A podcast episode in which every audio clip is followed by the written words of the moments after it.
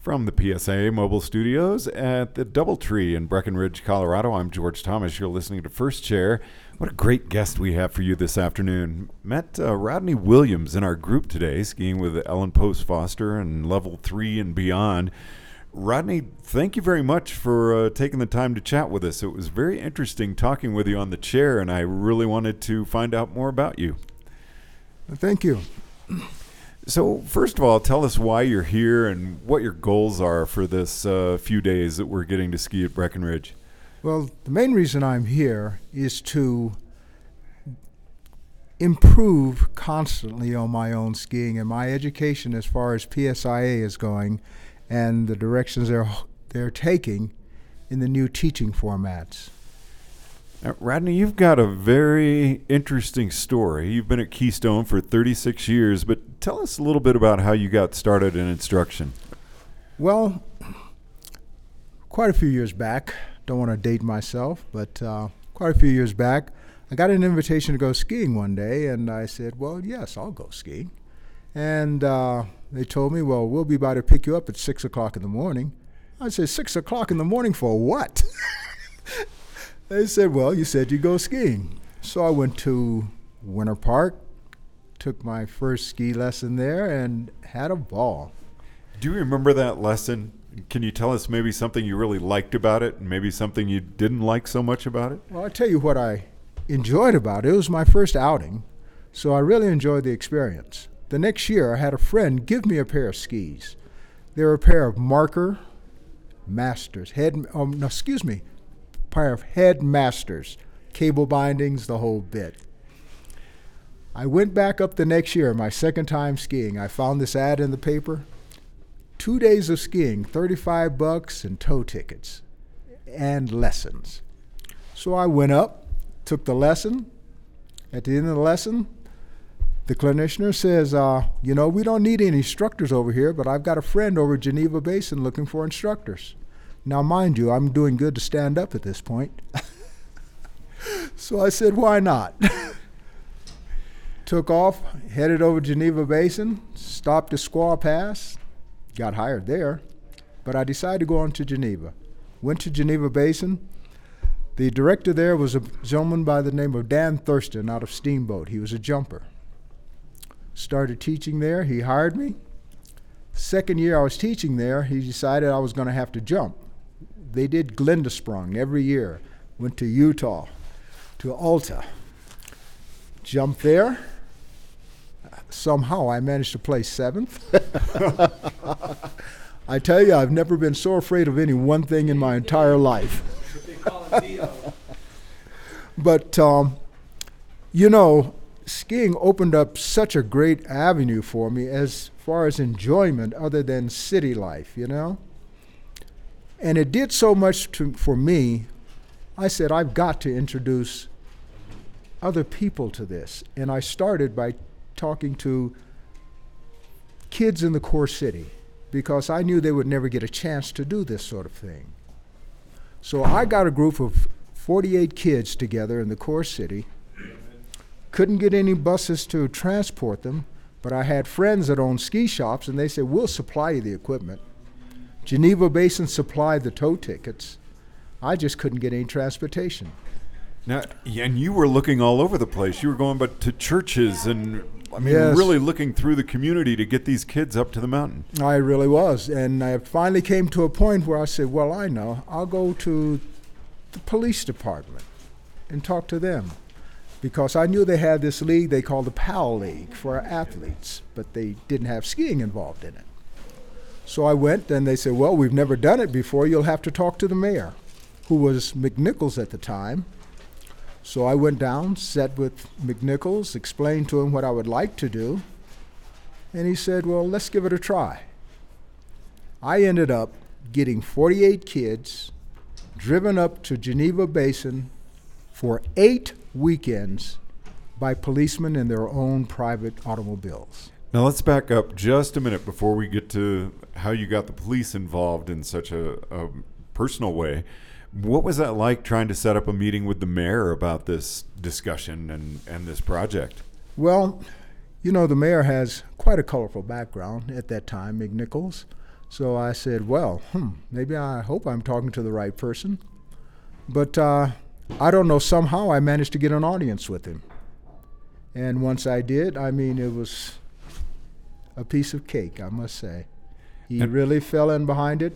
He, I think he was very proactive on getting the police department involved with the community because it really created quite a cohesiveness between the police and the communities at that time. It really did. Now, And- 48 kids. I mean, that's a lot of vehicles. And were the police doing this on their own time and they volunteered to bring the kids up? The police were doing this on their own time, volunteered to bring them up, and the policemen took care of those kids like mother hens. They brought extra food, extra clothing, and they took lessons with the kids. They did. They really did. It was fantastic. Now, why 48? How did you come up with that number? Was that just how many you were able to? Uh, that was how many I was able to gather okay. together. Now, I started off with uh, anyone interested, and I just went around the neighborhoods showing them what I would like to do and invited them up to the rec center for a meeting. Got them up for a meeting. took me about three meetings to get a full crew together and to get the parents buy in on, you know, letting me take their children out of the city, you know. Now, but- how did that work when you got them up to the area? Were they all involved with lessons? And uh, how many instructors were you able to get to, to do the project with you? I had about, I think we had about 10 instructors at that time. And uh, it varied from week to week because it was eight weekends we went up. Eight weekends. Yeah. Uh, there were times when I might have had maybe 15 to 20 kids in one class, you know. But they all went well. The kids really enjoyed themselves. And one thing I looked at is what skiing had done for me. It made me more confident in my life. And I feel if I could get kids at this early age to be more confident in themselves, schooling would be no problem with them. Now, Rodney, how many of the kids stayed with the program throughout the eight weeks? You know, I had at least 38 of those kids stay with the program all the way through. 38. 38. And then after that program, years later, well, one year later, I introduced the program to a black ski club in Denver called the Slippers and Sliders. They took 36 kids up for four weekends every year. Now, that was in 1976, and the program is still going. It's still going. Yeah. A lot of those kids that were in that program, I saw them grow up, have children of their own, and still in the ski program, still in skiing. Now, how long did this go on at Geneva Basin? It was just one season at Geneva Basin. But uh, a few years later, I moved to Keystone, and we continued the program there at Keystone. The uh, Black Ski Club worked through Keystone, and every year they held it at Keystone for quite a few years. Now I believe it's being held at Copper Mountain. And are you still involved in any way with the, the program? Do you keep up with it? You know, I really haven't kept up with the program. I kind of got off into a thing of really trying to improve my skiing and working so hard on mine, teaching part time, becoming full cert. It took a lot of my time personally. That's understandable. but you've got to be really proud. I mean, what an accomplishment. Oh, I am I am so proud because I see people today that still remember the program. I see people today that say they would not have been skiing had it not been for me, and uh, it makes me feel quite good. It really does. Now, how long has it been since you've worked with the program? And, and tell us about where you are now. Well, I worked with that program with the uh, ski club for about, oh, I'd say almost seven years straight up. What we do, we'd hold a wine sip and fashion show to fund the program. And we'd have people from all over the city coming to our wine sips and fashion shows, and we'd fund the kids for the next season.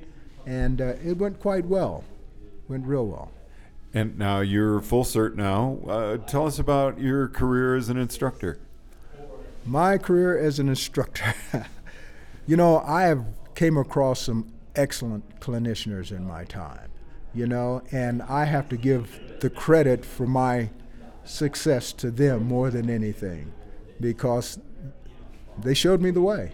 You know, they worked with me, they helped me. Whenever I needed um, conversation, I could get it.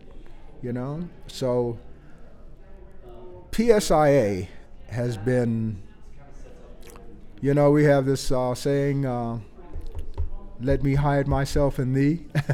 and that's what I do. Now, after 36 years, you know everything, right?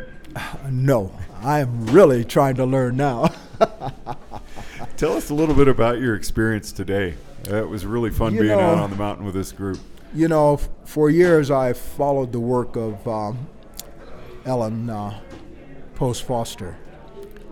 Today I finally had an opportunity to ski with her, and I tell you, it was uh, the high point of my career. It really was. Because uh, just watching her move so fluidly let me know how much farther I have to go. Well, Rodney, it's been great visiting with you. I wish you all the best this season, and thanks so much for taking the time to chat with us today. Thank you. I look forward to skiing with you for a few hours tomorrow morning. Excellent. From the PSI ASI Mobile Studios at the Doubletree in Breckenridge, Colorado, I'm George Thomas.